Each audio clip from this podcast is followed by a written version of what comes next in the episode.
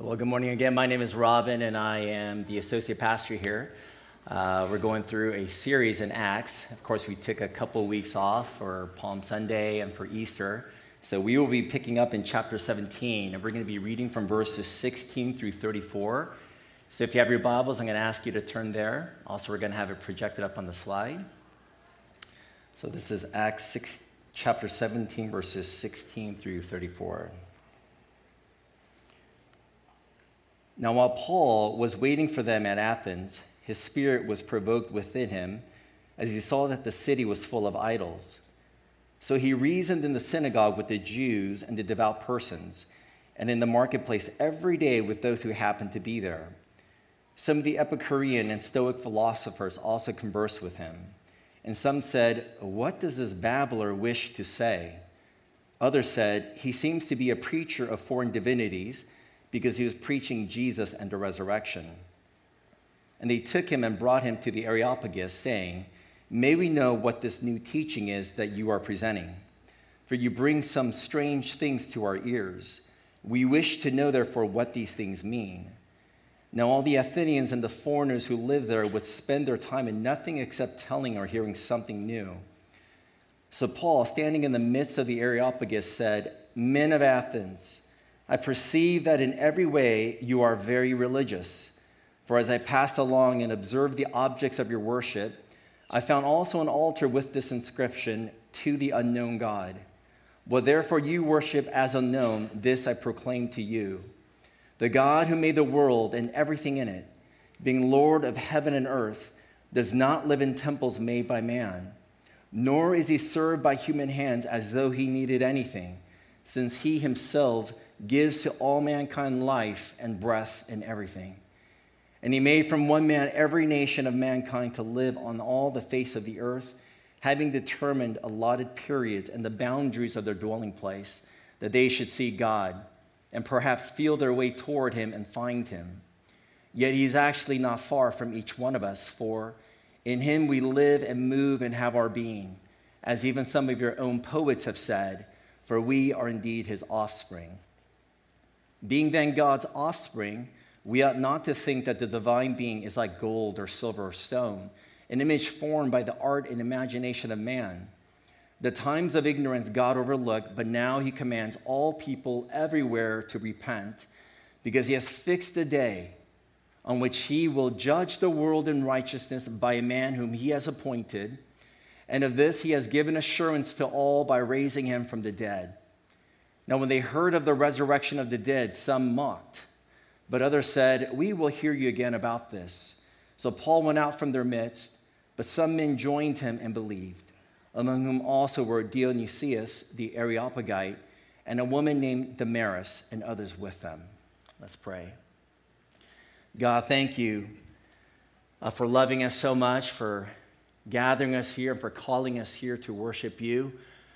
Um, as Jason said, we're reminded, God, that we need to be refreshed from the busyness and distractions of life. So as we come, we pray that you would remove everything that is that would compete for your attention. And we ask that your Holy Spirit would speak to us in fresh ways and in personal ways, that the gospel would be powerful. God, that our eyes would be open again to see you in your glory. In Jesus' name, amen. Myanmar is a country located in Southeast Asia, and just as a refresher, I have a map of Southeast Asia on the, on the slide. And this region is called Southeast Asia because it's located roughly south of China and east of India. And over the past several years, Myanmar has been in the news quite a bit because of the changes taking place there politically and economically. And much of the change has centered around this amazing woman in the next slide, Aung Suu Kyi. That name may sound familiar to some of you. She's one of the most prominent figures of Myanmar today. She was awarded the Nobel Peace Prize back in 1991 and was named Time Magazine's 100 Most Influential People in 2013. But something you probably don't know about Myanmar is that the oldest Buddhist temp- temple in the world is located in Yangon, the former capital of Myanmar. And like many of its neighboring countries, Myanmar is a very Buddhist country. When you travel through Southeast Asia, one thing you're guaranteed to see are Buddhist temples everywhere. It's almost like when you go to Hawaii, you see ABC stores Um, they're everywhere. And, but what sets Myanmar apart from its neighbors is that it's the home of the Shwedagon Pagoda.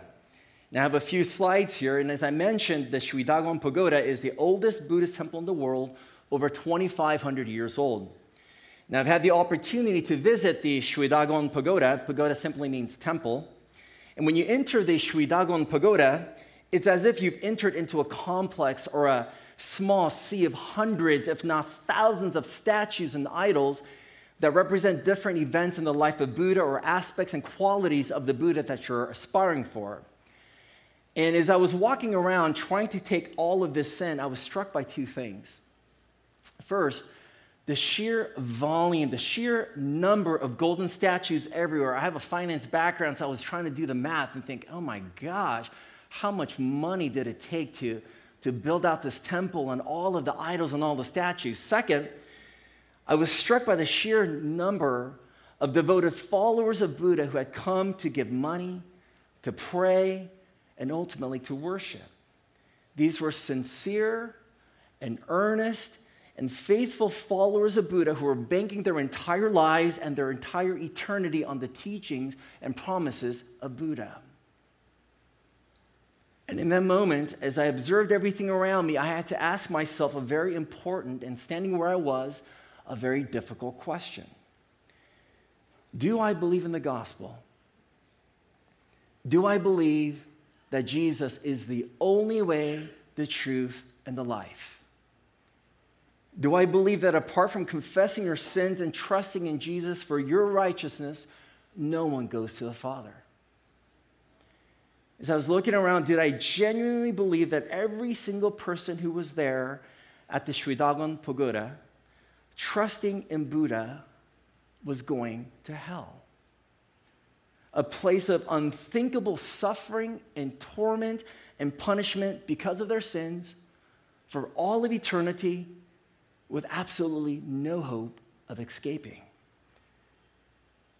That is a difficult question to think about, and I know, I have no doubt, I just offended several of you for even asking it. I think about what I felt there in Myanmar, and I think about what Paul must have felt in today's passage as he is walking through Athens. We're told that his spirit was provoked as he saw that the city was full of idols. This morning, I want to focus on two things. First, I want us to reflect on Paul's heart. And second, Paul's message as he engages with very sophisticated and cultured people. First, the heart of Paul. I'm going to spend the bulk of our time on this. I think we see two aspects of Paul's heart. First is Paul's heart towards the lost. Paul is willing to risk everything and even lose everything if it means that he can bring the life saving message of Jesus to those who are perishing.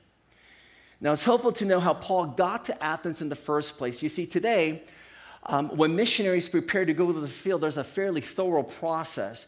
Missionaries have done their research, um, they've identified the specific people group that they feel that God is calling them towards. Um, and then they visit churches and they itinerate. They're, um, sharing their, they're sharing their story. They're sharing about how God has compelled them to go. And they're sharing um, a little bit about the people group that they're going to. And they're inviting people to come along with them and to join them in bringing the gospel to that people group. And it's an encouraging process and it's a necessary process. It ensures that missionaries aren't going out to the field alone. They need people back at home that will commit to caring for them and praying for them and giving to them because missions work is so hard. It's so lonely, and the spiritual battle is no joke. I have the privilege of getting on a Skype call with missionaries in Southeast Asia almost every two weeks, and I'm reminded of that every single time. But the process that missionaries go through isn't just for themselves, it's also for us. When missionaries visit churches and share about a people group, it catalyzes the church to remember that there are real people in the hundreds of millions that are dying. But we have the opportunity, even here in the US, to do something about it. So there's a process that modern day missionaries go through before they land on the field among a specific people group that they've been praying for. But that's not how Paul gets to Athens. We don't even know if Athens was even on the radar for Paul. Because before Paul arrived in Athens, he was in Berea, and before he was in Berea, he was in Thessalonica, and all of, these, and all of this takes place in the first 15 verses of chapter 17. And the reason why Paul keeps moving from city to city to city in just one chapter is because as he preaches the gospel, he's getting people upset. People are offended by it and they want to kill him. So Paul is literally running for his life, and Athens is where he happens to escape towards, escape to in this passage.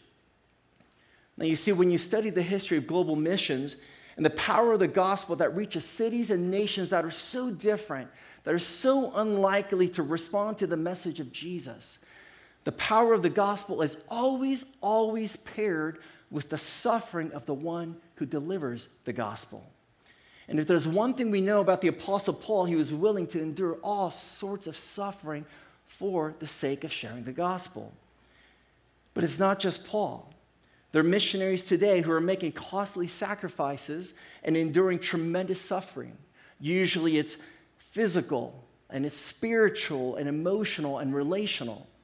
And when I get on Skype with these missionaries in Southeast Asia, oftentimes by the end of the call, in tears, they'll share with me how hard it is. They'll share with me how lonely they feel and how they feel forgotten. And they just feel like they're going to fall apart. But they're not alone. Even the Apostle Paul, as incredible of a missionary as he was, we get a small glimpse into his desperation when we read in verse 15 those who conducted Paul brought him as far as Athens, and after receiving a command for Silas and Timothy to come to him as soon as possible, they departed. We're told that Paul gives the messengers a command. This is not a friendly request, this is not an FYI, this is a command. He says, Be sure to tell Silas and Timothy to join me as soon as possible because he can't imagine being there alone. Because the suffering is real, the persecution is real, the isolation is real.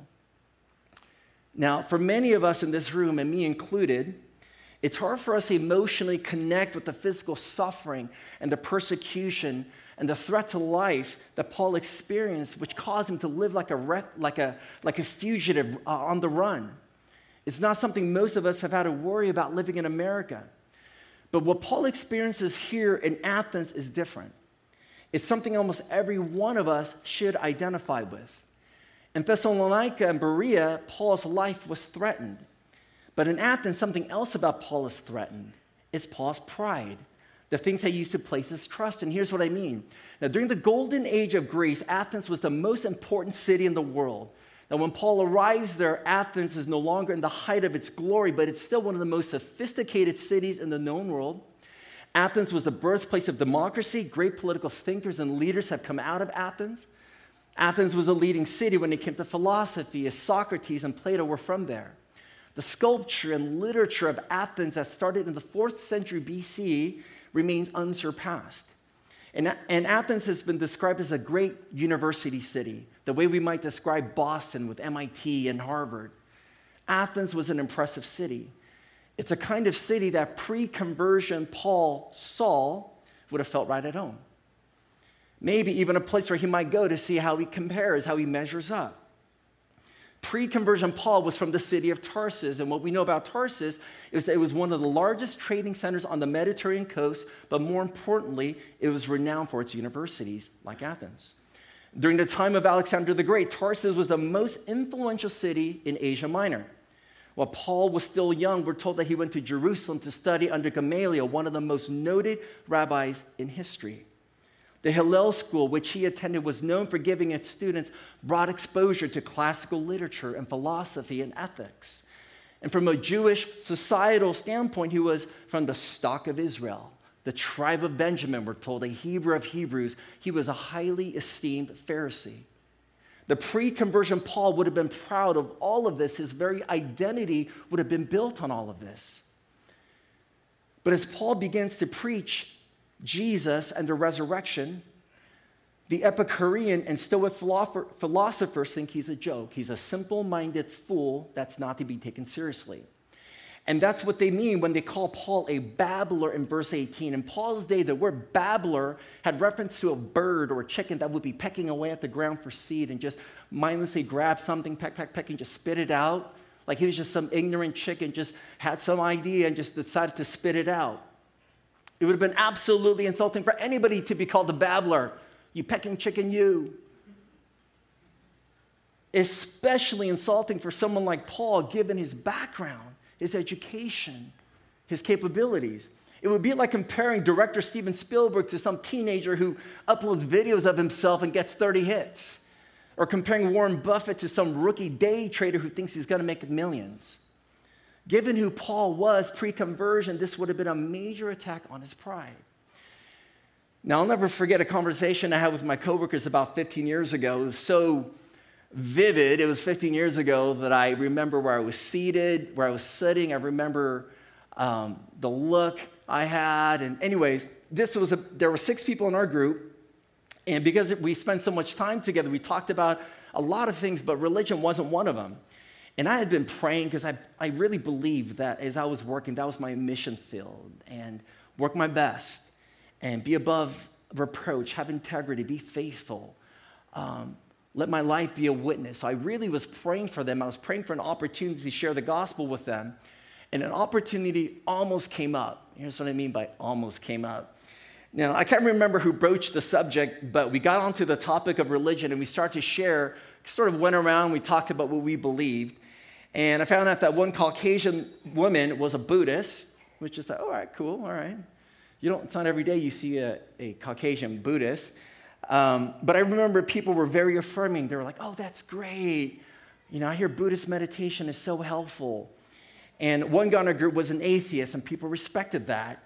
Um, he said he grew up Catholic, but he had seen so many things that were wrong with the church that he decided to walk away, and people understood that. And when it came to my turn, I said that I was a Christian. And I vividly remember one of the ladies asking me, So, you believe that Jesus rose from the dead? And I didn't say it right. I didn't say it the way she said it because the way she said it, I wanted to slap her. I mean, I, I mean, the way she asked that question, I felt like my reputation and my intellectual integrity were on the line. It was like she was asking me, I mean, are you a serious thinker or are you like a chicken pecking away, right?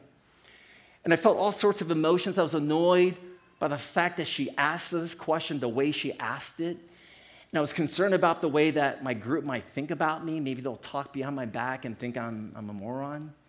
But, anyways, I had to respond to the question. I said, Yes, I do. I do believe that Jesus rose from the dead. And she did one of these numbers. She did, she went, Okay. And I said, Oh, no, you did it. And, and she, and, I, and when she did that again, I was like so upset. And I lost all desire to share the gospel with her. And well, time ran out. We needed to get back to our desk, back, go back to our office. So we left. But I was so irritated. And at that moment, what was happening was my pride was being severely attacked. And because of that, I had no desire to share the gospel with her. Now, looking back, I wish I had a different emotional response. I wish I could have been a little bit more compassionate, a little empathy, uh, maybe a little bit more gracious, because the fact is, apart from the Holy Spirit, it's not reasonable to believe that dead people rise from the dead. And maybe you're in a situation today with friends or coworkers or a group of moms where you're the only Christian. And you're convicted at some point you need to share your faith with them. Because you see that friend, you see that person seeking to be whole and seeking to be satisfied in his work or this new relationship or her kids. All good things, of course, but things that can never satisfy. You need to take a risk and invite that friend to church or share with them over coffee how your faith in Jesus has changed you. But we run the risk of being mocked. But I'm praying that all of us at Kings would have the heart of Paul, a heart that cares less about our pride and about our reputation and more about the people that God places in front of you. So, in this passage, we get a glimpse of Paul's heart. First, we see his heart towards the lost. He's willing to endure suffering and mockery for the sake of sharing the gospel. But second, we see his heart, we see his heart towards God and the glory of God. Now, I think it's interesting that what, that what annoys Paul is not the abuse and the mockery that he experiences personally. Instead, what annoys Paul is the abuse and the mockery that God experiences. Now, way before Paul ever opens his mouth and starts talking about Jesus and the resurrection, and way before he's called a babbler, when Paul lands in Athens and he sees, he looks at and he sees a myriad of idols in front of him, we're told that the spirit of Paul was provoked. He was irritated. Ah, what's up with that? There's an ancient saying in Athens it's easier to find a God in Athens than a man. People say there are 30,000 idols, possibly, 30,000 idols there. When Paul looks out and he sees the pathetic attempt by creatures to create and capture the enormity and the power and the majesty and the creativity and the brilliance and the glory of God through statues made of gold and silver and stone, he's annoyed. The people of Athens have statues for every conceivable God, and just to make sure they cover all of the bases, they have an altar with the words inscribed to the unknown God, just in case. Now, let's say you're good friends with a married couple who's been struggling for a long time with infertility. And you know that more than anything in, this, in the world, what this couple wants is a baby that they can laugh and giggle with, um, to hold um, when she's afraid and to pick up when she falls down, to experience moments of wonder when she sees snow falling for the first time. And, but after years of trying, they haven't been able to have kids of their own. So one day, this couple invites you over for dinner, and as you enter the house, you're caught off guard and you're overwhelmed by what you see. There are American Girl dolls everywhere. I've got a slide with some American Girl dolls. They have the All American Texas Girl doll the Native American girl doll, the Chinese American girl doll, the African American girl doll. They have every conceivable doll scattered throughout their house, a doll for every color, every sport, every personality. And because they haven't been able to have a real baby of their own, they decided to purchase lots of American girl dolls, put them all over the house, with the hopes that all of these dolls would somehow satisfy them. As you look around, you think to yourself, oh my, no, no, no, no, no. This is crazy. I mean, what they want is so good and it's so real and it's so precious, but man, the way they've gone about it is crazy. It's perverse, it's distorted, it's all wrong. And I think that's how Paul must have felt, but even to a greater degree, when he sees these idols in Athens that are supposed to represent not a baby, but the eternal huge creator God. And what the people in Athens want and what they're looking for is real and it's good, but the way they've gone about it is so wrong and it's so distorted. Paul is passionate for the glory of God, which is why it's so upsetting to him to see the glory of God and everything that God is and everything that God offers reduced to a bunch of statues. What an insulting and hollow portrayal of the deeply personal, life giving, caring God. So we first looked at Paul's heart. His heart for the lost enables him to, enable, to endure suffering and mockery, but we also see his heart for the glory of God. As Paul looks out and he sees thousands of idols, he sees thousands of perversions and distortions of the one and only true God, and it provokes him. Which is what prompts him to deliver this famous sermon at the Areopagus, commonly known as Mars Hill.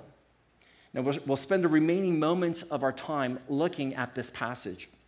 Now, many pastors and evangelists and just good old lay folks uh, have studied this passage intently, um, dissecting the sermon that Paul delivers at Mars Hill because it's so unique. It's a prime example of a sermon given to an audience who has no background in the Old Testament. Now, in fact, if you were to set side by side one of Peter's sermons from the book of Acts, and there are several, if you take one of Peter's sermons and you put that side by side next to Paul's sermon here, the differences would jump out at you immediately because Paul references Old Testament passages repeatedly because the people he was dealing with were Jews or they were God fearing Gentiles who knew the Old Testament. But for Paul, he can't do that. He's speaking to an audience who has no idea what the Old Testament is about. And chances are, most of the people that you and I will interact with today will have little to no familiarity with the Bible. And I want to make a few quick observations about Paul's message because I think it'll be helpful for us. First, Paul finds points of agreement. In verse 22, Paul states what's obvious. He acknowledges that they're very religious people, as Paul himself is. And that's a good starting point. Being religious or seeking ultimate truth is not necessarily what everybody cares about, but in this case, Paul has that in common with them. And when we're about to have conversations with a non believer about God and faith, it's helpful to establish common points of agreement, especially about issues that really, really matter to them. It could be about religion, it could be about their kids, it could be about work, it could be about marriage. Second, Paul gently exposes and he reveals. He exposes the inadequacy of the idols and then he reveals a better God. He argues in verse 24 that the idols that they're worshiping are made of human hands and they could possibly, they're too small, they're too dead. They could, poss- they could never possibly contain the God who created everything and the God who gives life to everyone. Now, here's the thing not everybody, and in fact, most of the people in the audience there that Paul is speaking to probably didn't believe in a God who created everything and gave life to everyone. So, why does Paul do that? Because as he identifies their idols and the things that they're hoping that these idols will provide them, he wants to show them how inadequate and dysfunctional and disappointing these idols really are. And he wants to point them to a God who's bigger and better than anything they've ever conceived. So Paul has to introduce to them for the first time the God of the Bible. This is outside of their purview. So here, Paul has to, with his presupposition, he brings a truth about the God of the Bible and he confronts them with them for the first time. Now, when we speak with our non believing friends, it's important that we also walk through these same steps. I'm in regular conversation with a dad from our community. And over the past couple of years, we've become good friends. And recently, he started sharing openly with me about his work situation and how upset he is about it. They haven't treated him fairly. And there's, I mean, it's like the only thing we talk about other than baseball. And I don't even like baseball. So, I mean, that's the only thing we have, he talks to me about. And so there's no question in my mind that his work is the biggest thing in his life. It absolutely defines him. Work either gives him tremendous joy or it creates misery. When work is going great, he's a great guy. When work isn't going well, stay away. I mean, he's just not a person you want to be around. Now, Scott Hafemann, he's a professor at the University of St. Andrews, he says this Idolatry is the practice of seeking the source and provision of what we need, either physically or emotionally, in someone or something other than the one true God. It is the tragically pathetic attempt to squeeze life out of the life out of lifeless forms that cannot help us meet our real needs. This dad friend of mine is trying to squeeze life's joy and meaning out of work, and it can't. And where I am in my relationship with him is I'm praying for wisdom and I'm praying for boldness to know how to tell him about a God that is so much bigger and better than his work. That's where I am. I'm still in process with him. Third, Paul shares the gospel. Listen to how he presents it here in verses 30 and 31. The times of ignorance God overlooked, but now he commands all people everywhere to repent because he has fixed the day on which he will judge the world in righteousness by a man whom he has appointed. And of this he has given assurance to all by raising him from the dead. Now, Paul uses a lot of words here that, aren't, that don't sound very friendly. Um, it, in fact, it sounds very offensive. Um, he speaks about repentance, and that's not a fun word for most people today. He speaks about judgment. I mean, yikes. I mean, who likes to hear about that? He speaks about Jesus as the coming judge, and he speaks about the resurrection as the very thing that qualifies Jesus to be that judge. And how often do we hear a gospel presentation that includes every one of those elements in some capacity? Maybe not enough. But the fact is, a gospel presentation that doesn't address the need to repent for your sins, the need to trust in Jesus' life, death, and physical bodily resurrection, as the only way to escape coming judgment is deficient and it runs a risk of misleading people with a false gospel. It's important to keep this in mind when we have opportunities to share the gospel with our friends.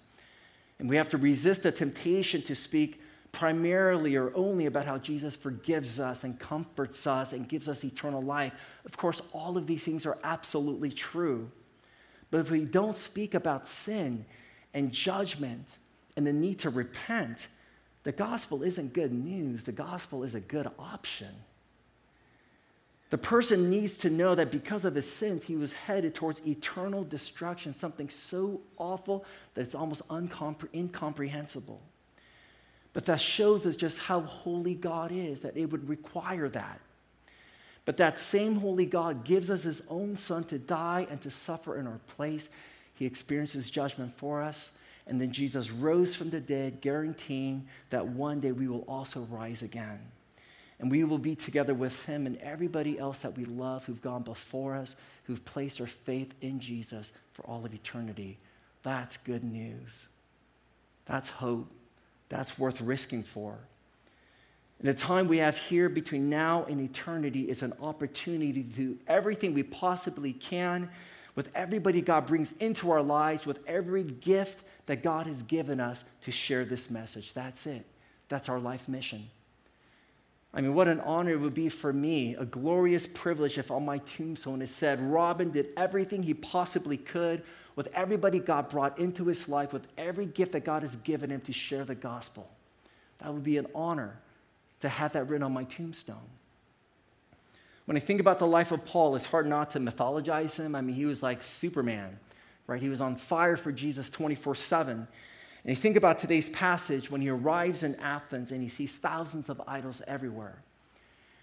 And I think, and I think what sustains Paul's heart for the lost is that as he looks out and he sees thousands of people worshiping and bowing before these idols, I think he sees himself. That was once him. He had hundreds of idols in his own heart that he worshiped.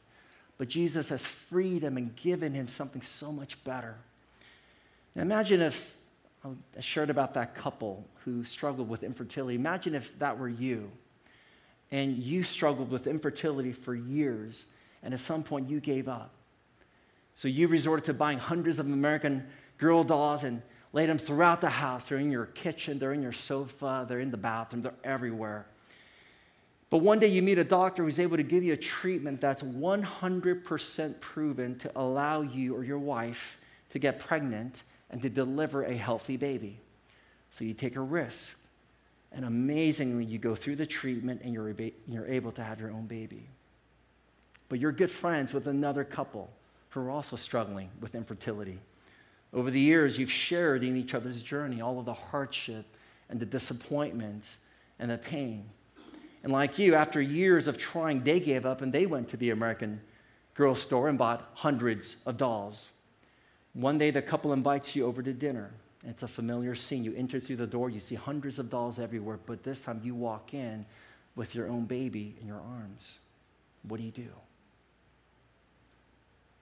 Let me pray for us. Lord, I think uh, for me when I read this passage and I think about where I was in Southeast Asia and, and seeing hundreds of idols, statues, temples everywhere, it's almost inconceivable to me to imagine um, what awaits. But I come here and it's easy to forget that there are just as many lost people just because I don't see golden statues of Buddha. Um, but there are idols everywhere. We just need the eyes to see. And so, God, I pray for all of us here, every person here, Jesus, whom you've died for, Jesus, whom you've redeemed, Jesus, whom you've plucked out of the pit of hell and you've placed in heaven. Every single one who identifies as a believer, Holy Spirit, would you convict us? to care, to have the heart of Paul, to have the heart of Jesus. What caused you, Jesus, to leave heaven and to come here, enduring everything, enduring the cross for our sake? Would you stir in us a holy desire and a burden and an urgency to care about the friends and coworkers and neighbors and acquaintances that you bring into our lives? That we would care, that we would reach out, that we would take risk, that we would share the only hope, the only thing that we believe offers them true life, true forgiveness, So, God, give us boldness, give us wisdom. Use us for your kingdom's sake. In Jesus' name, amen.